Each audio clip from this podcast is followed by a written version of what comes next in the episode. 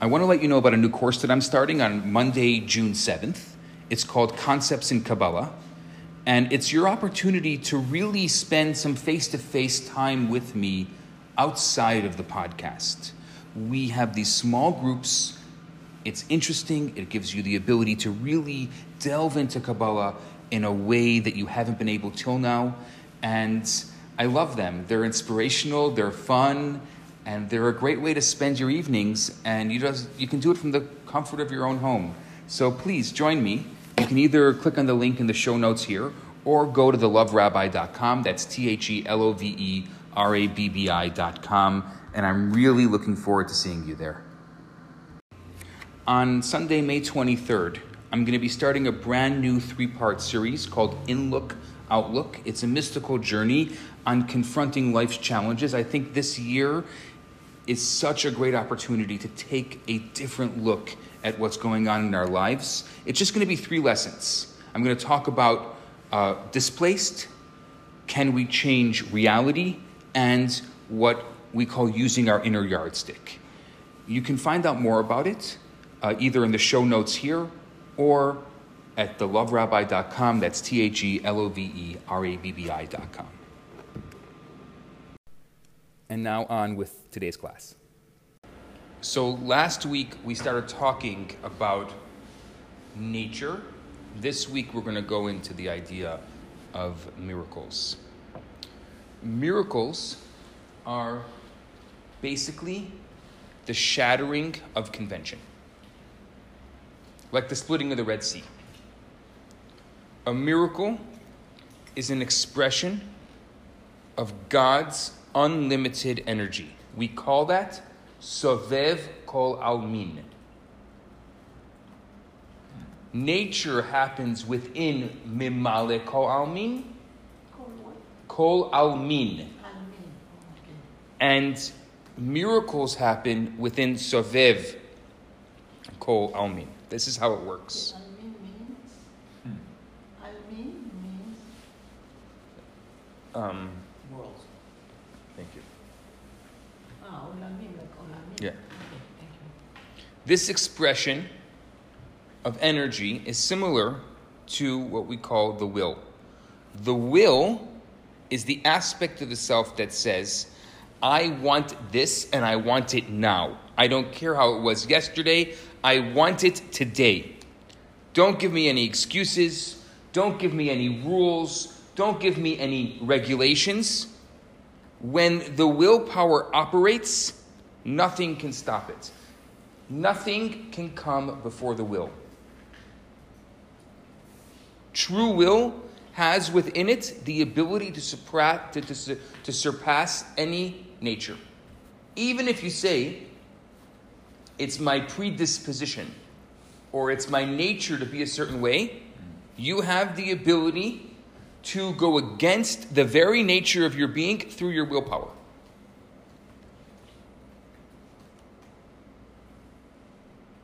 We see this most prominently today with addicts. They're able to go to a support group, NA or AA or GA or one of these anonymous groups, and as a result, through willpower and support, hmm? What's GA? Gamblers Anonymous. Oh, Obstacles are not taking in there should be video game anonymous now. Phone Anonymous. Social, social media anonymous. What? SMA. You have a to that. What about the obstacles? So, the genuine will has no obstacles, according to Kabbalah. That's a miracle? That's a miracle. Okay. The genuine will has absolutely no obstacles. Okay, later I will ask you a Yeah. question. So, But we have some time. Think of think of a child who decides because they saw a commercial on television, they want that. And now, if they're a spoiled child, what are they going to do? They're going to scream and cry, and they're going to they're not going to stop, and they're going to ask you every single day. My my my mother told my son that she was going to buy him a drone for his birthday. He must have asked for it ten times a day, eight times a day. He called my mother at least twice or three times a week. He probably would have called her more if he had the ability to. Nothing was going to stop. He was going to, end until eventually, whether she wanted to buy it or not, she bought it for him. But there are limitations. It's Jigo number two. there, are- there are limitations though, because my son can ask me for an Incredible Hulk figurine and, and overcome the fact that I don't want to buy it for him, but he can't become the Incredible Hulk. wait, wait. What you're asking, when what,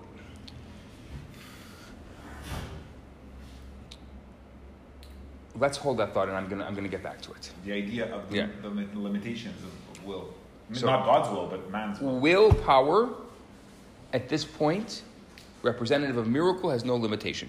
Why? Because the willpower is all powerful and awesome, like a bulldozer that will roll over anything in its way to uproot anything in the ground, regardless of the object weight and the size. That is the nature of will. The nature of will, we have that within us. Now, a lot of that, unfortunately, our society does a very good job at suppressing willpower. From when we're young children, we're, we're constantly told, oh, you can't do that, you can't do that, you can't do that. Oh, no, no. So we lose a certain element of our willpower. But the willpower in its raw form has the ability to surpass everything. This is analogous to Sovev Ko Almin, which is the energy of God that shatters the laws of convention. That is the definition of Sovev Ko Almin. Which means God created a force called nature. Nature has a certain rhythm to it. Miracles are outside of that rhythm. Sovev Ko Almin is outside of the rhythm of nature. A miracle is the expression of Sovev Ko Almin. What is, what is that expression of? It's one that enables people to see their lives or in the world collectively in the will of God. But they don't understand it. They're not able to understand it. They don't have the words to be able to explain a miracle in a rational manner. The only thing that can be said is that it comes from God. So when you have people who have, let's say, belief and they say, oh my gosh, this is unbelievable, this is a miracle. But can you explain it rationally? Can you define it? Can you piece it apart? Can you psychoanalyze it? No. And not only that, but I'm going to go a step further. The point of it is not to piece it apart and psychoanalyze it. There's certain elements of our lives where the point of them is to piece them apart and to psychoanalyze them. Miracles are not supposed to be psychoanalyzed. They're not supposed to be naturized, if I can use that word. You don't turn something that is beyond nature into something that is na- nature. You defeat the entire purpose of the miracle by trying to put it into nature.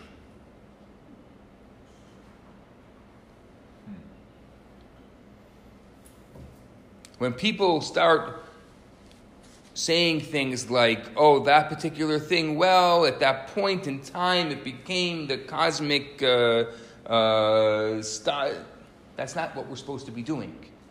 We're supposed to be able to accept that there's nature, there's a natural order of things, and there are things that are able to break and shatter that natural order.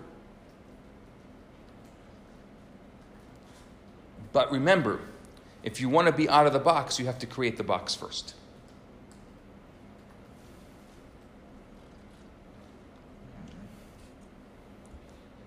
A lot of people think, well, I'm, I'm an out of the box kind of person. Well, you can't be out of the box if there's no box.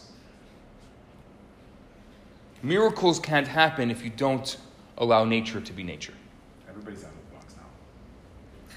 I'm different. But out of the box can't happen if there's no box. They're so they're so unconscious of the box that they will never get outside the box. The box is shifted so much. Coin denying. Yeah, it's a form of denial. It's if you're not aware of the box, you will never go outside of it. you will always stay inside of it. Meaning that you deny. Play games with nature. yourself. So the Talmud gives an example of this.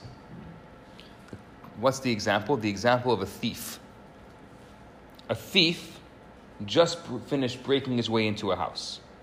As he goes inside. This is what the Talmud says. He asks God to help him be successful. Now, the Talmud asks, How is this possible? God is one. One of the Ten Commandments is do not steal. This is, this is what I was about to say. He's not following one of God's Ten Commandments and he's going to steal. But before he goes and steals, he wants God to be on his side? It's a paradox. Kabbalah says absolutely not. He isn't crazy. It's quite normal. He prays to God because he has faith in God. Faith can be peripheral and therefore doesn't really touch him to the point where he actually changes his behavior. That is the nature of faith. Like Sovev Ko'almin, faith is peripheral. So, yes, you can have faith in God and you can steal. It's a paradox, but we have to understand that the nature of having faith may not change a person's behavior. If you want to look at it from the, the, the lens of behavioral psychology, there's certain things that will influence a person to change their behavior, and certain things not. Faith in God is not something that can influence a person. The proof the Talmud gives is that a thief will pray to God before he goes into the house to steal. The faith of this thief is called makif, or peripheral.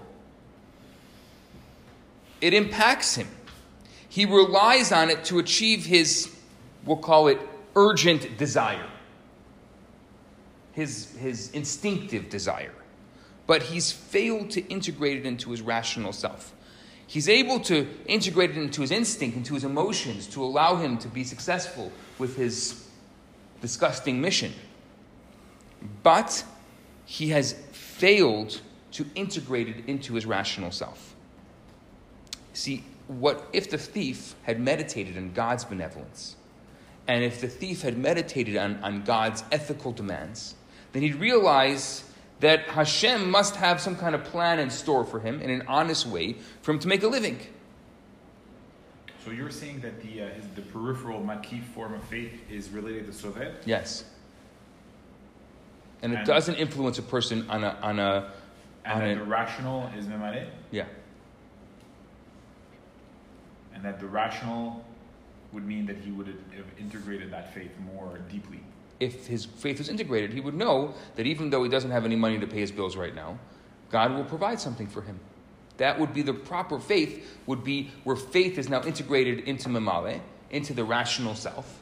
And the rational self will say, yes, it's true you can't pay your bills right now. Yes, it's true life is tough. But Hashem has a plan for you. So Sovev, okay, so Sovev is, is, is, is the will. So there's many aspects to Sovev. Yes. So Sovev is the Well, we already spoke When you think about it, we already spoke about Sovev. We're now getting to the next level of Sovev and Mamale. Yeah, I- get it. So I'm trying to understand. So Sovev can be the will. The will comes that from. surpasses nature, That's right. That's Sovev. but it could also be this very peripheral, not really fully integrated in the real world. That's right. Kind of like It's very interesting. artsy kind of faith. think about this a second. In our society, what is supposed to be sovev is memale, and what's supposed to be memale is sovev. Explain. People use, let's say, things like will, and they, they try to pragmatize it. They try to make it very mm-hmm. pieced apart and, and, and explain, oh no, you can't do this, you can't do this, stay in your seat, be like this, this is the social norms. Or then when it comes to, let's say, having to integrate ideas of, of, of, of mimale into their lives, what do they say? Education. I'm going to study. I'm not going to do.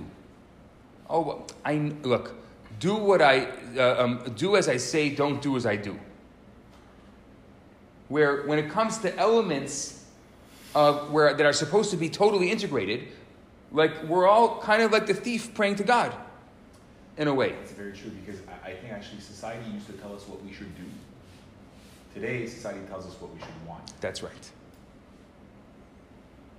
Very interesting.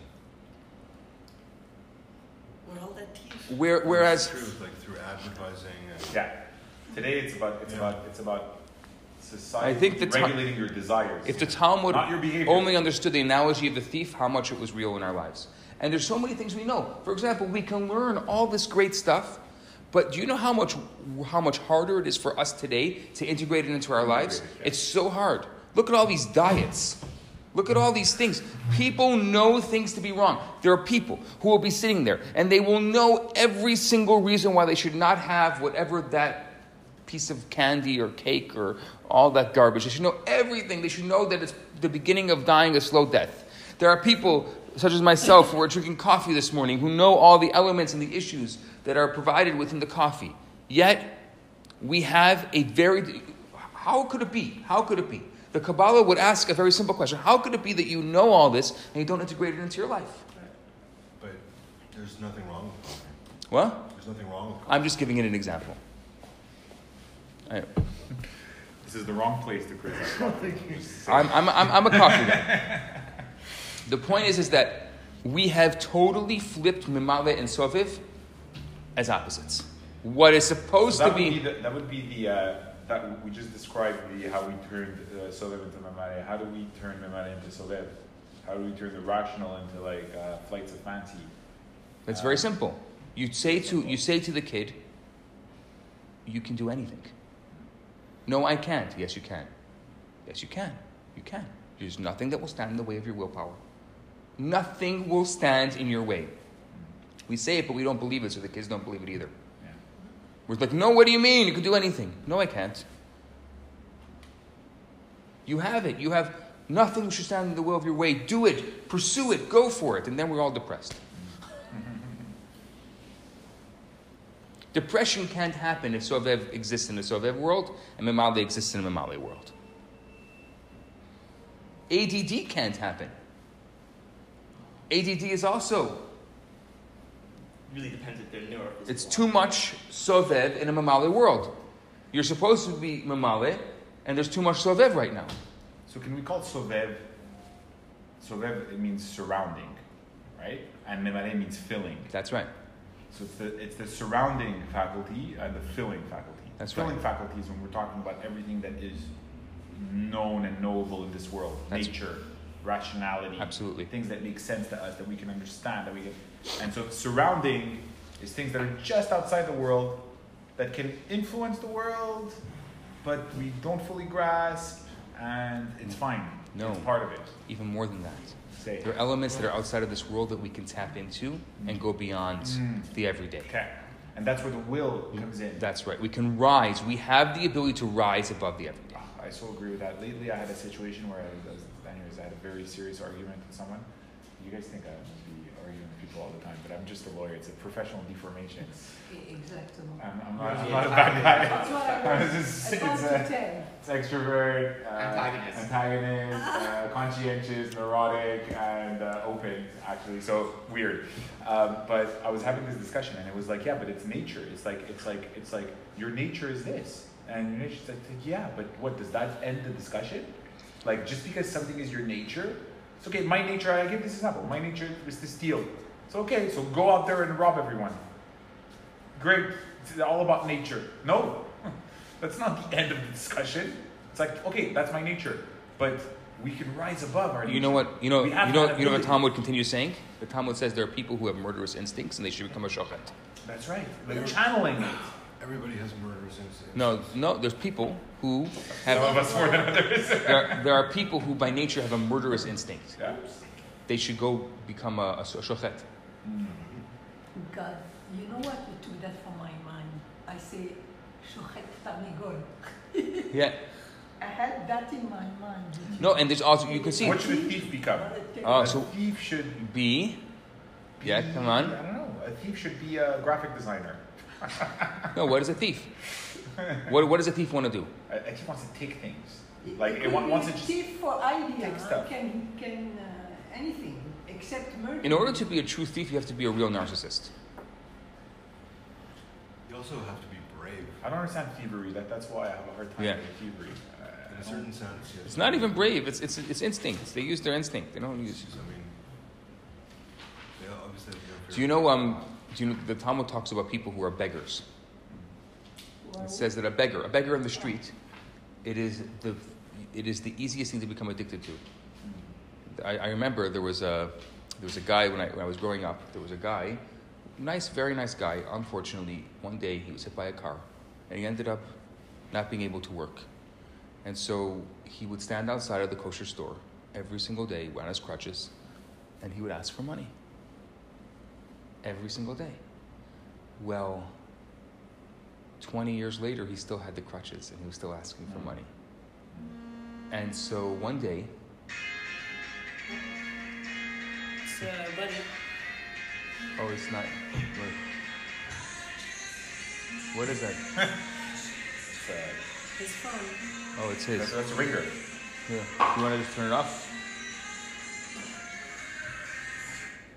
Thanks. So one day I was on the, I was on the bus. I knew where he lived. I was on the bus and I was going towards the direction, and I see him getting off the bus, and he's holding the crutches in his hand, and he's walking. So I get off the bus, and he was like shocked to see me because he knew me from the community, and I said, "So, so, why do you still do it?" And he said, "I can't stop." He died. My mother was telling me that he died about a year and a half ago, and when he died, they found like three million dollars in his account. Was he singing in on the street? Huh? Was he singing on the street? No, he was just standing there with his hand out and on his crutches. He would stand there on his crutches, leaned against his crutches the whole day like this. Wow. They found three million dollars in his account, and there's a there's now a big court case going on in Chicago between the Jewish community of Chicago and his kids. Because his kids are saying that this money belongs to them, and the community is saying that the money belongs to them because he didn't ever work. All the money that he had came from the community. Weak case by the community. It's a weak case by the community, unfortunately, but it's a fascinating. Out It's of court, summary judgment. it's a fast, but but days. but but on a so my mother was telling it to me because she was saying on a rabbinical on a, on, a, on an ethical rabbinical stance, what do you think about someone who takes money from the community, and they find that he has three million dollars in his account when he dies? Who does it belong to? So I said,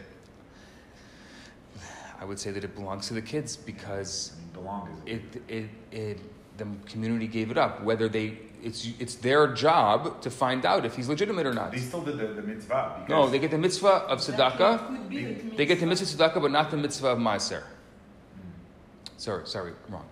They get the mitzvah of chesed, but not the mitzvah of tzedakah. Not the mitzvah of tzedakah? No. Why? Tzedakah is Tzedakah- really need. No, tzedakah has to be done. The right thing has to be. It's very important.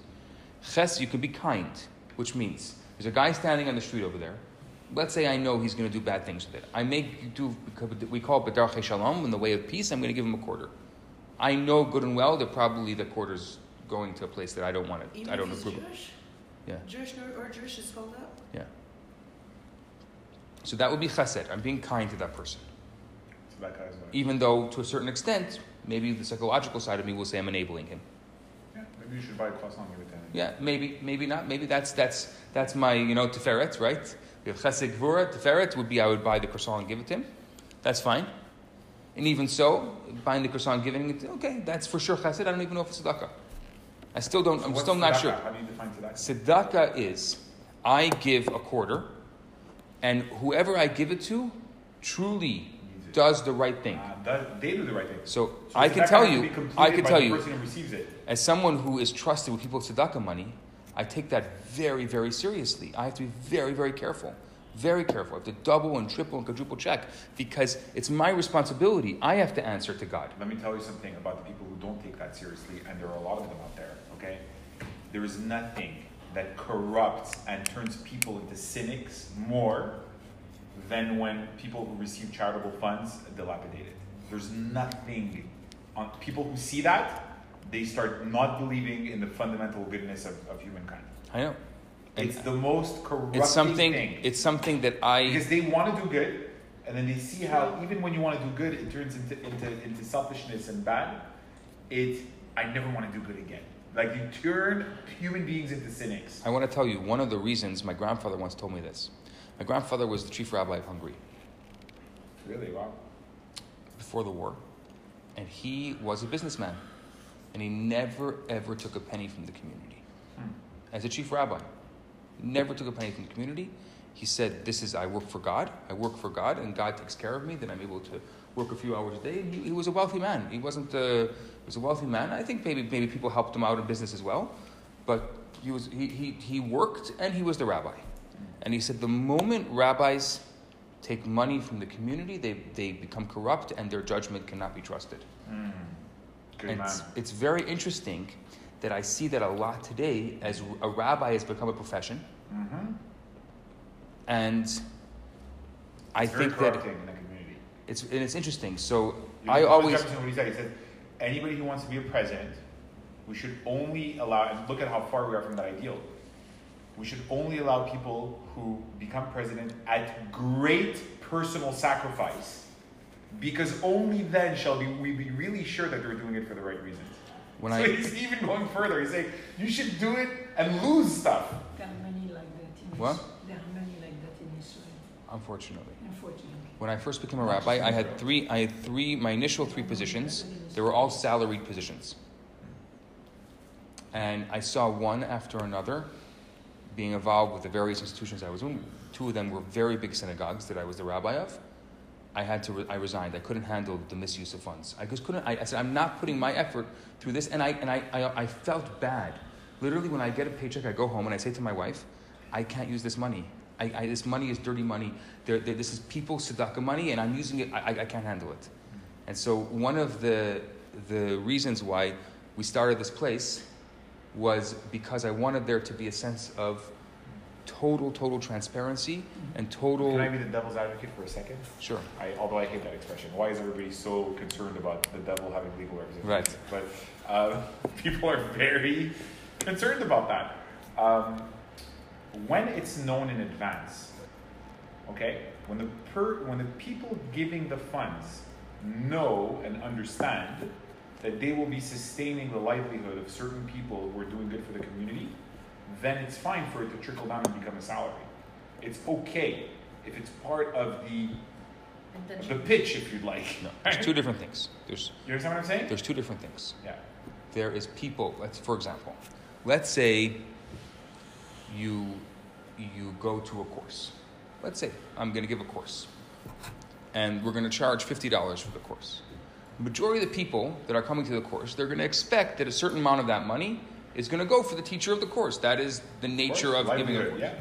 But when somebody gives their tzedakah, Yeah, I see what you mean. it's a very different. It's a very different thing. But Tzedakah needs to be used. There's still a piece that can go to the people who are doing the work to to channel it My, into. grand, my grandfather would say no. okay, zero. Zero. I would say 10, 15 percent. My grandfather would say no. That's the, But people take eighty percent. You know. My grandfather would say no. You can't know the intention of people. Like, if you give the intention and you want to give it to rabbi, doesn't mean the next person putting money in the pushka box will have that same intention. You it's to- too But hard it's- to it's- regulate. It's, it's, it's, it's, it's implied because what happens is that if I give to a charitable organization and the cause is to help uh, children who are sick, okay? So, I mean, I'm expecting my dollar to go towards helping the children who are sick. Which usually Clearly. it doesn't. Clearly, which usually it doesn't, which we know with the charitable organizations, 80%, 90% gets sucked up in salaries, okay? But I do know that the individuals who are going to take the funds, um, put it in the accounts, uh, set up the, the, the tents, I I know that these people need to make a livelihood, and so there is an amount fair, fairly that should go towards salaries. But I mean, it shouldn't, the vast majority of the money. So usually like the, the rule of thumb in charitable organizations is that if you run at 10, 15%, that's good. You know, if 85 cents out of my dollars are going towards the cause, I could live with 15% being. But if it's 80%, so your entire thing is a racket, you're giving bits and pieces. It's the same problem with corruption with government. It's like, I'm giving my taxes so we have good roads and good hospitals and you take care of the population. But when 85, 90%, 93%, over 100%, because we're, we're in public debt, goes towards financing salaries of people who are lazy and not doing anything, and then we get peanuts out of it, then it's corruption. Then the money's not. You understand what I'm It's, saying? it's, it's a big, it's a slippery slope. It's I can slippery- tell you. Oh, yeah. It's the I, slip. It's I, the I can most tell you, slope. in 2017, this organization, 2.8% went to salary. That's you can you can go a bit higher than that and still be good. I'm just saying that that's how strong I feel about it. It's very good, but the rules of I'm just saying there are also standards out there in the world. If you stay at ten percent, let's say, you would be very, very in Perhaps- the top one percent. Perhaps, maybe at some point, we need to, we can have a governing committee that decides those kinds of 7%. things. Yeah, what, it's very, it's very, I would say there would be a lack of shuv in that uh, scenario. I would say that there would also be a lack of this place if we had that scenario. Beautiful. So the, the, the fact of the matter is, uh, I'm, I'm not bringing it up to, to I'm bringing it up for a particular for a particular point. We have to be very very careful. So when it comes to let's say tzedakah, it's it's tzedakah is only achieved if the person who has the tzedakah money, which means if you give me a dollar, and I do something bad with it, you don't give tzedakah. Wow. So it, the act of tzedakah must be completed by the person who receives it. It's not just all about Actually- I gave. And, Actually, majority of tzedakah is falls on, on, on is it falls on the person who receives it. Wow. It's like the mitzvah of procreation. Exactly. Wow. And you'll find a lot of mitzvahs are like that. I was just gonna ask if there's more. And what's amazing about that is very often, if you look at many mitzvahs, we can't do them alone. In order There for were- us there- to there get are- the reward from the mitzvah, there has to be somebody else involved. There's one mitzvah you have to forget something. Like you can't even do on purpose. For example, the in prayer, you need ten people. You need there's there's there's all. If you look ar- if you look around at a lot of mitzvahs, you can't do it alone. That's very interesting. The Hanukkah menorah, you know, why I put it at the window. People What? see it. You can't light the menorah alone. So a mitzvah is a kind of a partnership in a way. It has to, huh? A mitzvah, Yeah. a, a mitzvah is a, is, a, is, a, is a common action by, by a community. We're going to get into the idea of mitzvah at some point. I always found the concept of the good deed that's going to bring me in paradise to be very convenient to my ego. Because But I'm, that's not I'm what it's about. all these good deeds, and then I'm going to go in paradise. It's That's- like good that- for me. That's not what it's about. Not only that, but what we do, uh, for those of you who were at my class last week about angels, when we do, It wasn't on Shabbat. Yeah. it was on Kudosh. I did Shabbat on Oh, Wednesday okay, night. Okay. I did it twice.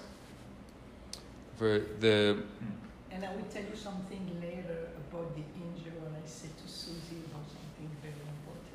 so the, every time we do a mitzvah, we create a, I didn't explain this actually well enough. This is, an, this is a, a sub note to my class on angels. Every time, I, what I said at the class is every single time we do a mitzvah, we create a, an, an advocate, an advocating angel. We can choose whether or not we want to use that angel in this world or in the world to come. It's much more valuable for us to use that angel in this world than in the world to come. So it could be that when we get to the world to come, we've saved up, we've hoarded these advocating angels for all the misses we did, and perhaps they will help us during our day of judgment. Could be. Don't save your angels. But what do you think happens if you don't save your angels? People benefit from your angels. Jesus saves, Moses invests. What if you invest your angels? Invest your angels. Very good. Invest your angels. Because what ends up happening when you invest your angels? They grow. They, More angels are created. One thing leads to the next. So, our job on an angel level is to invest our angels in this world.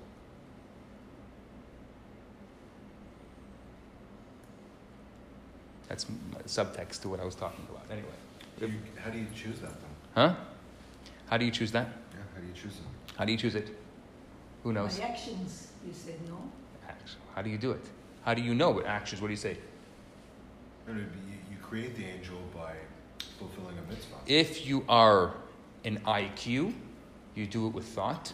If you're an EQ, you do it with speech. IQs have to protect their thought, EQs have to protect their speech. People who have heightened levels of intellectual sensitivity need to protect their thoughts. Is it because IQs are like so they don't they're this doesn't mean because they're saying something that they but the, the EQ what they say they mean. EQs, what they say creates. But what they IQs, what they they think creates. Okay.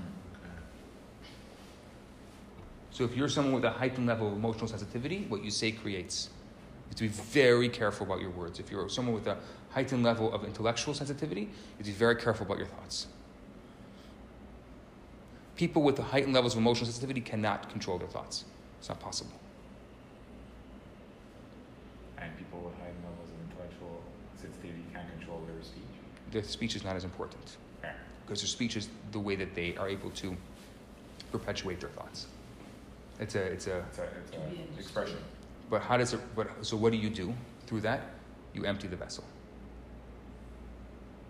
When you empty the vessel, in this world, if you hoard onto things in this world, if you hoard things, then you end up not making any space for your angels to be advocates for you in this world. You empty, if you're constantly emptying your vessel, if you're someone who holds on to grudges, if you're someone who holds on to things, if you're someone who doesn't forget, all these kinds of things, you can't allow your, your advocating angels to, to work on your behalf in this So world. say that again. So your vessel is going to be the angel that you create by doing a good deed, right? No. The vessel is filled with a lot of different types of things. Majority of our vessels are filled with garbage. So you, are you saying? Why? Because what happens? No, what happens? Someone does something to us. Try. Someone does something. Someone says something to us, and we harbor over that thought, or that that the words that they said for a whole day. What do you, what, what's our vessel filled with that day? Whatever that person said.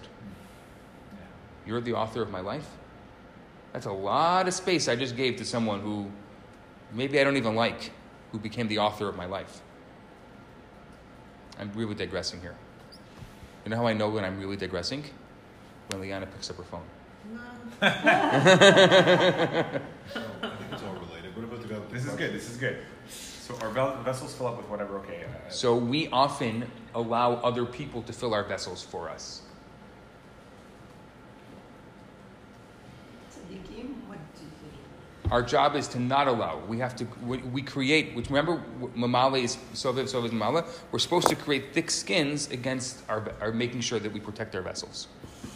Our vessels are supposed to be filled with all the mitzvot and good and, and that we do in all of our advocating angels.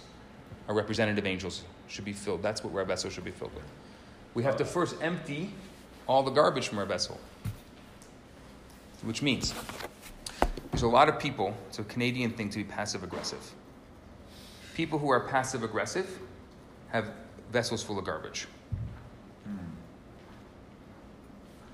If I had a choice to say be passive aggressive or aggressive, be aggressive. Why be aggressive? Because at least you say it, you get it out, and your vessel isn't filled with it. It's not the right thing to do. It's still a bad, bad trait to be aggressive. people would call it resentment. But if you're passive aggressive, then eventually you just explode. That's when the angel just, that's when the vessel gets so full that it can't handle itself anymore. Anyway, we'll, we'll talk about that at a different we, time. our, our job is to fill our vessel with, with the good and then to empty With, it mitz, back in the world. with mitzvot and empty it back in the world. This is channeling. We are channels. That's what we are. We're conduits for creating goodness and making this place a, a world for God. Dira b'tachtonim. That's our job. Our job is to be a conduit for goodness. Our purpose in this world. So the guy with the crutches, who didn't take his responsibility seriously. Which means if that guy, if that guy was a Robin Hood, let's say he, he had the wrong intention. Let's say he says, he truly, as he said to me one day, I, could, I can't stop. Okay, no problem. But he could have taken all that money he gotten from the community, instead of putting it in a bank account somewhere and waiting till he died, and now there's a fight over where the money's going to go, which is going to end up going to his estranged daughters. Do we know That- that he did give tzedakah or maser? I don't know what he did or didn't do. we don't know that the three million came only from the community. We don't know anything. He might have had some money before. And before he might have given a maser and a tzedakah. Maybe he did, but hmm. he could have very easily. I'm saying I'm, I'm not passing judgment on him. I'm just using it as a, as a, as a metaphor. We're not, we're not here to pass judgment on him, especially he's not in this world anymore. It's not our place to ever pass judgment on someone in this world, or especially someone that's not in this world. But what's, what he could have done, even knowing that trait, it's not a good trait that, you that, you, that you have to beg for money, but he could have been a Robin Hood. He could have then given it, and, and, and he could have had his own fund where he gives out to the poor people, and I'm sure he had access to poor people. And just giving you an example. So we're able to take our negative traits and we're able to do good things with it. We're not, we're not saying don't be realistic. We're not saying don't live in this world. We're not saying that you're supposed to be perfect. We know that people aren't going to be perfect. But if you're not perfect, you have to always look, okay, fine, this imperfect trait that I have, how am I going to use it to better the world? Because obviously, this is something that's in me that I have to be able to use to better the world. And there's some traits that are not good, like passive aggression is not good. It fills our vessels with garbage. There's no way to make be a passive. So how do I find passive aggression be good? Be passive about judging others, and be aggressive about judging yourself. For example, people who are passive aggressive, they should be passive. Usually they're the opposite. They're passive about themselves and they're aggressive about judging others. But really, what they should be is aggressive uh, about themselves and passive about judging others. So you have to always, and you're going to find that a lot. And our society is kind of flipped. Actually, Kabbalah calls this society the flip society. We're a mirrored society. What we're supposed to be doing, what ends up happening, because everything reflects back at us, because we're by nature selfish, so we end up flipping everything around if we don't actually be conscious of what we're doing. Now let's go on to the next level. You ready for the next level? How much time do we have? We have another half an hour? No? Mm-hmm. Good. 20 minutes? Okay. This is where we're getting to. What we have to get to from this, we spoke about nature. Now we spoke about miracles. We understand the right side and the flip side. Now we get to Atzmut, the absolute essence of God. The master, the person to whom the miracle has happened to, does not realize the miracle has happened. To wake up in the morning, capable of walking and talking, that's a miracle. Few people are even aware that this miracle exists to breathe and to walk. That's why there are prayers of thanks to God when we wake up, and prayers of thanks to God for going to the bathroom. Because God forbid, if someone has an orifice that's closed up, it's in the prayer itself, the person would be in trouble. But the Baal Hanes, the person to whom the miracle is happening to, does not even recognize or realize that the miracle is actually happening. Why do we stop saying the prayers as we were going? Like we open our eyes, we say like Why do we stop saying them like one at a time when things were happening? Um, we stopped because people weren't doing it. So the rabbis instituted a time and place for everything. People weren't actually they weren't remembering. They weren't they didn't have God on their on their on their eye. There are people who still say those blessings all day. You could do that. They're there. I could. It's. Oh, of course. I have one question. Yeah. When you do the prayer, the Baruch Adonai Melech, uh, is it when you, the minute you put your foot, your feet on the uh, floor? Which prayer? Asher Yatzah? ברוך אדוני שנתת לי את נשמתי בהימלך. Uh, Rabbi Munatecha? Yeah. No, you're supposed to do it after you get dressed. After you get Oh no, Moda'ani? Moda'ani? A Moda'ani we do before we get out of bed. After the bed, ברכת When you השחר. sit up, when you sit up in bed, you say Moda'ani. What if you're Okay. naked? What? What if you're Why You, naked? co- you cover with your blanket. Oh, you're when you are still in bed. Yeah, Okay. as long as you're covered. And that's why God's name is not in it. But Moda'ani is, part- is part of Shachrit also. People No, also- Moda'ani is, is, is a prayer. The first thing when we wake up in the morning, we, we say Moda'ani lefanecha. I admit, I'm, I'm grateful before you that, that you gave me another day of life. But it's so easy for us to not recognize any of this. The existence of miracles is that that they're not even recognizable to the people they happen to. It doesn't just come from the encompassing light of God. It doesn't just come from Sovev. This actually comes from beyond Sovev. What's beyond Sovev? The very core, the very essence of God, known as Atzmut. Why? Because it's so deep that it doesn't express itself in a premeditated fashion. The way that it expresses itself is through living life. Breathing doesn't have to be thought about, it comes naturally. The absolute essence of God is so completely disguised that we're not even aware of it. Do we call our breath of life a miracle? No, because the breath of life, just as God breathed into Adam a breath of life, that what is the breath? When you come, it comes from your essence. The breath of life that God gave to Adam came from God's essence. So our breath of life comes from the essence. The closer to the essence, the more we don't even realize it's a miracle. So is it fair to say that Sovev is beyond our world, but it's still close enough to our world that we can interact with it? That's right. In a conscious way. Atzmut is beyond, Atzmut is beyond that. beyond that. It's just automatic. It's just we there. have the ability. So we have, most people live their lives based on Teva, based on Mamale. We have the ability to tap into Sovev. Hopefully, by the way. Because Hopefully. even Memale is godly. That's right. And even Memale, we don't fully. We have the ability to tap into Sovev, and we even have the ability to tap into Atzmut. We're always tapping that. No, but we have the ability to consciously tap into Atzmut.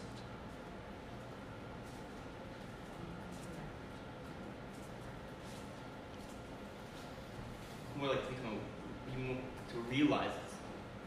Not like tapping into something, you're more realizing what's already there. Well, Sovev is also realizing it. Mamale is also realizing it. It's, it's But uncovering. his, his point is good because Sovev, the Sovev level interacts with with with Memale more directly. So, but if we're tapping into Atzmut, it's like it's a more. It seems to me like a more passive thing, no? A bit. Like it's more. It would be more like a realization than as a. What is the pro- you're asking? What is the process of tapping into Atzmut? Yeah. What do we come back? I with? would use the analogy of dirt. You have, you find a diamond in the rough. If there, if you didn't know what you're looking at, you could actually step on the diamond. You could have a huge diamond on the sand on the beach, just white, white washed up on shore. The shore is full of seaweeds and dirt and everything, and underneath there's a precious, precious diamond. You wouldn't even know. You wouldn't even know if you didn't know what you're looking at. You don't even realize it. But if you picked it up and then you started rubbing away all the seaweed and rubbing away all the dirt, and then you took a polisher and started polishing it, all of a sudden, you know, you have a diamond there. It's so amazing how there's, there's, there's, there's probably diamonds all over. Who even knows, right? But no one, but, but no one knows about it because the diamonds, we look at diamond as whatever people you see on a ring on a finger. That's not a diamond. You ever see a diamond in the rough? It's like a stone. It looks like a rock. It Looks like a piece of charcoal. Yeah, you wouldn't even know. So, it's about how much un- dirt we're going to uncover.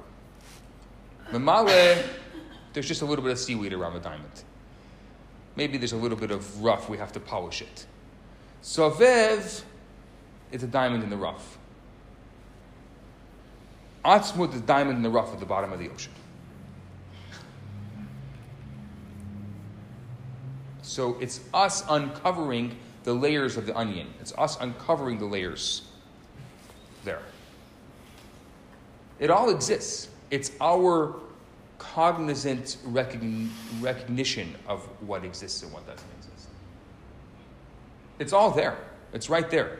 There's a dimension of this world that exists in this world that right now, as we're talking, as we're existing, as we're breathing, Yeah. and we can be conscious of it or we can be non conscious of it. We can be conscious of a level of it or we can be conscious of many layers and levels of it.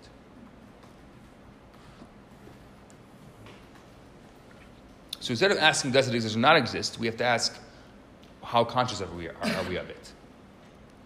So, the truth is that God transcends all manifestations and all revelations, whether they be open and revealed miracles or the natural forces all around. Because no one can say that Hashem is just a natural God. Or can anyone say that precisely that is only a supernatural God?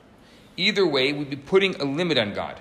The ancient philosophers said that Hashem is so great that he enjoys his activities with the supernal worlds, implying supernal worlds, but not with humans. Humans are too low. Kabbalah would say that's heresy. Why? Because such a statement limits God to being a super duper God. Is that what God is? If Hashem can only be a super duper God, an almighty God, an omnipotent God, then he can't be a simple God. Then we'd say that he's limited. At the same time, if he's only a simple God, then that too is a limitation. So, what is Hashem? Hashem is Hashem. In the first words of the Ten Commandments, Anochi Hashem Elokecha. I am. What are you? Kabbalah explains that before God expresses himself as Hashem, which is the most holy name of Hashem, the ineffable tetragrammaton, and before he manifests himself as Elokecha, the name of God associated with nature, Anochi Hashem Elokecha, Anochi, I, is beyond nature, Elokecha is within nature. You have both elements of it. He says, Anochi, I am.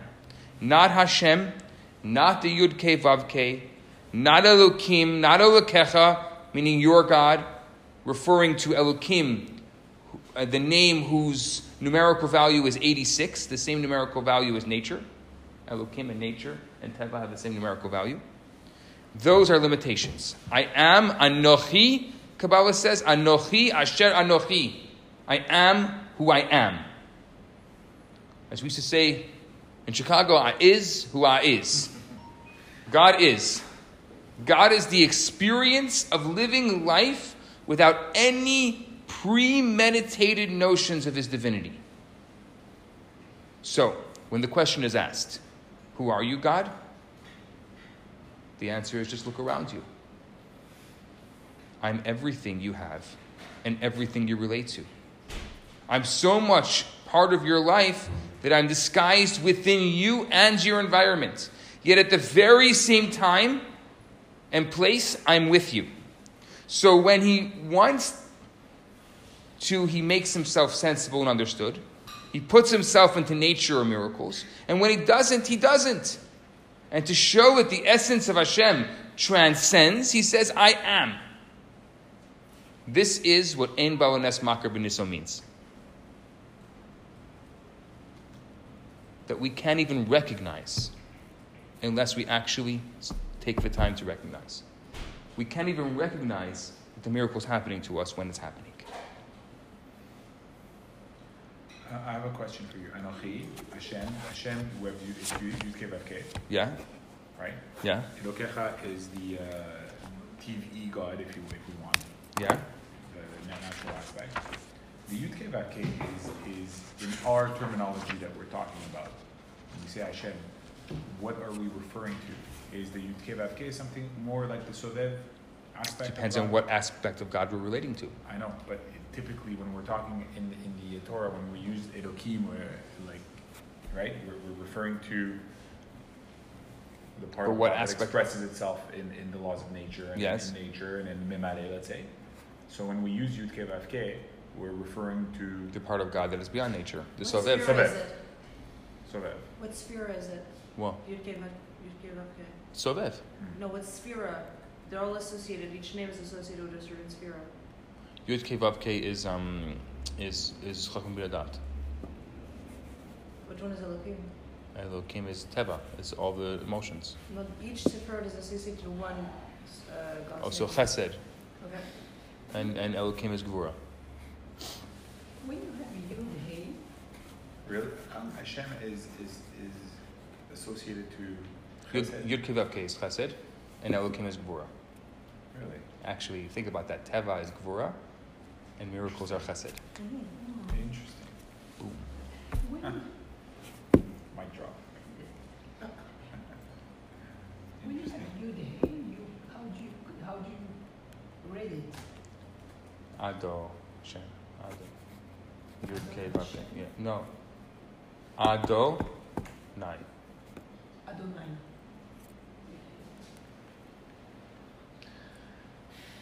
Yeah. Gibboah, nature. Got it? It Makes says, sense. it says this one is is Yud What's the law of nature? This one is Yud Hey Survival. Elohim. Yeah. Scarcity. I don't know. Yud Yud Yud Ke Vav Ke is Chesed, and Elokim is Gvura. It says just Yud Hey Chesed. Right, because Vav Ke is Das. So So, um, hmm. Okay. Then we're going to go to one uh, other element before we finish. It's funny because when we talk about openness, let's say, so the Hashem, the Sovev, is the one that requires more openness, right? In nature, we can apprehend by logic, by, by, by, by more concrete tools. So it exists, it's there, it's hard, it's, we can be more judgmental. Think about that. We often judge. We often control our lives based on gvura instead of based on chesed. Mm. We think it's chesed, but it's not. Why do we think it's chesed? Think about it. And then terrible things happen to us, and we're like, "How did that happen?" Well, I lived my whole life based on gvura. What do you expect? Yeah, Right? Okay. So let's go to one last level. Can you handle one last level here, or The is too entire much? economy is one big exercise in Gevurah. Right? Now we go into the last element of this, which is Tanug. Tanug is known as delight. No one can really describe their pleasure or make anyone else feel it because pleasure is not tangible. It can be described in words, but it's not felt in the same way. Someone can say to the other, I love chocolate ice cream, or I love reading Talmud. But the other person doesn't have any true feeling of the first person's pleasure. All he knows is the mechanical description of what was first told to him.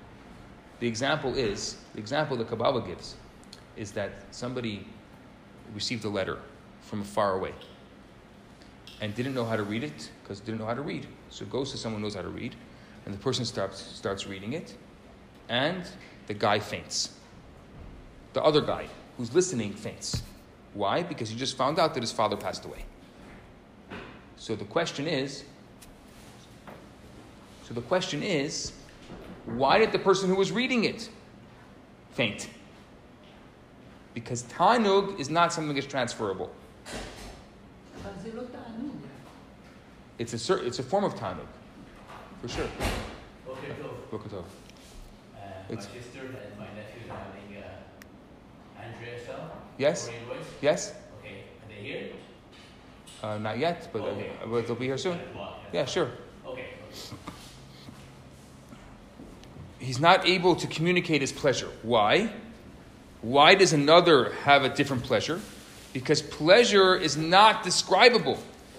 It's identical to the concept of essence, of atzmut, which absolutely transcends the rational and is part of the person's essential makeup. So asking why pleasure can't be communicated is analogous to asking why two people weren't created exactly alike. That is one of the beauties of God's creation. Each and every one is different. As we say in Kabbalah, variety creates beauty.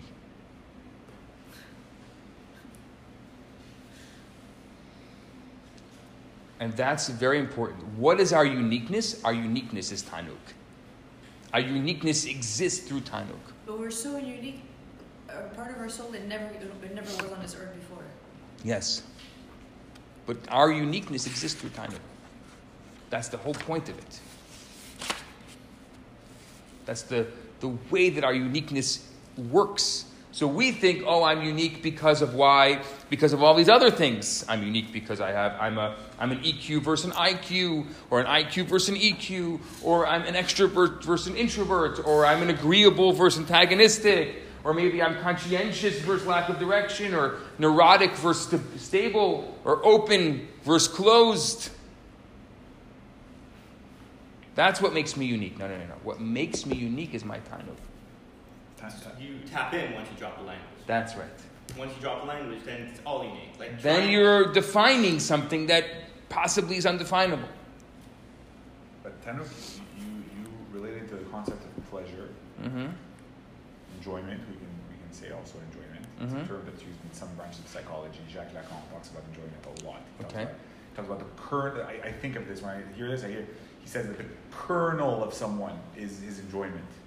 And like, anyways, he goes on to say like when society regulates your enjoyment, that's like the ultimate like controlled by society and so forth. There's a whole thing about enjoyment in, in, in his psychology, but so it's it's that it's that your particular enjoyment is you're unique because in a way you enjoy in a extremely particular way that's not communicable fully, right? We say I like chocolate. Hey, I like chocolate too. But the exact way that I will enjoy it is going to be my own way. Is that is that is that fair? Yes. Exactly. Absolutely. I mean, like, no matter how hard you try, you can't use language to a- adequately defi- describe how you're feeling right now. Like all the sensations that you're experiencing right Or now. describe how you're feeling, even just in general. I mean, it's like we can use language. We can say, "Yeah, I get a lot of pleasure from." Yeah, me too. It's like it's all very. That's like, right. Why do I sleep? Why do I eat? You, you, you, you're not going to go there. You're not going to be able to describe that. And tanuk is is it's related to the concept of essence. That's right. So it's the essence of a person. The essence of the person within the laws of nature. So so Tanug is the essence of the person within the laws of nature. Possibly, well, the way it manifests itself, right? Most people manifest itself within the laws of nature. You can manifest Tanug outside of the laws of nature, but that takes a tremendous amount of work.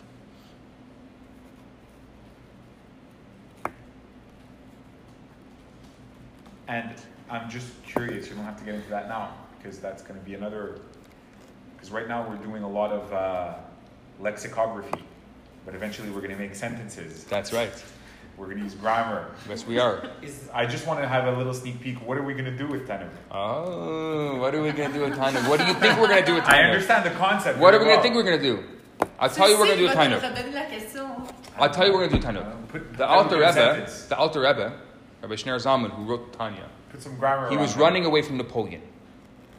And he was in someone's field hiding in a haystack. One of the famous chassidim of the Alter Rebbe, his name was Rav Shmuel Munkes. He comes out to the haystack and he taps on the Rebbe. And the Rebbe looks out, he says, Rebbe, if you're truly a Rebbe, why are you hiding? And if you're not a Rebbe, Napoleon should find you for taking away our pleasure in this world.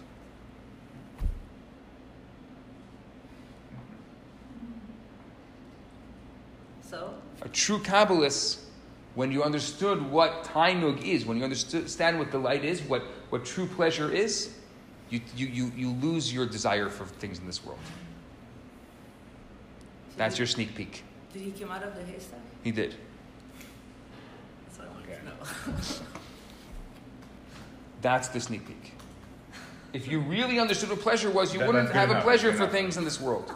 you know what I'm thinking about right now? Huh. I'm thinking about Anthony Bourdain. Yeah, he was the ultimate uh, memale Tanug this world. Yeah. And The what ultimate. happens? And he just lost sight of the Talmud that's beyond this world, That's right. right? And that's what happens. he, How he do you- misplaced the Anochi. Beautiful way of saying it. He misplaced the Anochi. If he understood the Anochi, then he would. Why would someone commit suicide? He would have realized in that moment before he killed himself that there was just time. That's right. That's it. You know, it's, it's very interesting. uh, Going just on a, on a Jordan Peterson note, he talks about the meaning of life. Like If you want, you can join us. Yeah, please. You don't have to sit over there. talks talks about having meaning. Like, what does meaning mean? And he says, well, people today say it's happiness. It's just being happy. And he goes, well, that's that's terrible. Like, that's that's not going to last because because guess what? There are going to be a lot of moments in which you're not happy. So what happens? So one little thing happens, you're not happy, and bang, you have no meaning. He goes, no. The way that he defines meaning, I actually took the note of it. It's that what would it be? I actually took the note. I'll tell you that that came from a from a video definition of meaning. He gives the example of Atlas. Atlas, the figure, the Greek figure that has the, the world on his shoulders, right? And he says, Is there something that you could do whose value, it doesn't have to be something you can do, just the formulation, okay? Whose value is so high that it would make all the suffering in the world seem worthwhile. That's meaning. It's something that resembles a little bit more something that gives sense and value and that, that makes the suffering tolerable, makes all the suffering in the world tolerable. That's how valuable it is. That's Wow. meaning. Yeah. So, and he says, what happens when you make the opposite choice? When you say, there's no thing that justifies the suffering, you commit suicide. That's why Albert Camus said, the only true philosophical problem for man, knowing that the world is absurd and is we can't understand it, only true philosophical question is whether or not we should commit suicide. And a lot of like very very smart, very intellectual writers. Hunter S. Thompson recently also committed suicide. He's a great writer, Fear and Loathing in Las Vegas, amazing writer. Also like the drugs and the party and uh, like that, that, that very hedonistic lifestyle. Committed suicide a few years ago. And, uh, and but there's, there's a long tradition of great, very intellectual writers who are kind of like strictly memale, strictly in this world, strictly into the pleasures, ultimately no longer seeing the point because number one, you get older, so you can't, you don't enjoy as much as when you're younger, right? You see it as a downward slope, and it's like, why? There's just going to be more suffering here. There really is no point, and it's it's a it's a It's it's easy a, to get- It's a huge philosophical question, It's big, and it's gonna, just gonna get bigger. and it only gets bigger with time. Oh yeah.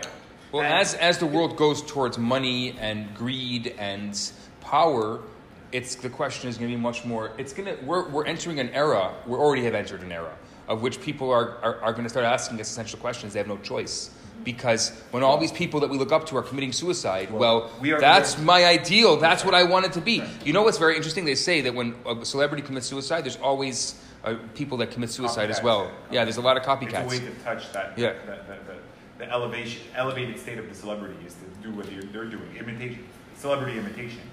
Um, it's a big, big, big, big phenomenon. Um, It's, I think the suicide is also mirroring the, the shootings, right? They're, Right. they're both different reactions. They're both. And It's, it's, it's the same thing. take your life, you take other people's That's life. right. It's a choice again. do yours, that's That's right. yeah, that's right. Yeah, but That's even right. yours is not okay Mur- yeah, because that's I'm not okay. no, because your No, life mur- is murder. Murder is not murder is not far from Not okay. suicide. right. It's true. It's the same. It's the same It's the same mechanism. thing. It's like It's the exact same to yeah, it's like this world You're- is worthless. So like you know what? I'm gonna give myself that spectacle, Right. and then I'm gonna kill myself. And um, it's uh, it's a big problem. It's gonna become everywhere. And it's funny. Our society, so our ideal is what happiness, right? Our society's ideal, officially, the constitution, the spiritual constitution of our society. It's our ideal is happiness, right? Happiness. Just funny, you know, when Jordan talks about happiness, he's got whole YouTube videos about this, about like just breaking down happiness, why happiness is such a terrible ideal. He goes, he goes, well, happiness, happiness is just, he goes, he goes, it's just extroversion minus neuroticism. That's all it is. Goes, we've known that for years. Like he says, that's a terrible idea. So that's not, and so you're just trying to replicate that. Think about it. He says it's it's extroversion minus neuroticism. That's it. That, that's that. It's, it's one state of man, and it's like okay, we, we've elevated that, and that's what we should chase. Because no, it's not what we should chase. I think That's we not should chase it of works. suffering.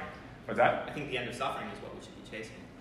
So that's it. So that, that's where no, no. He's saying suffering is inevitable. He, he starts from a place of a little bit similar to Buddhism, is that suffering is inevitable. You're gonna have suffering. Meaning is what would give, um, what would make any amount of suffering perfectly acceptable.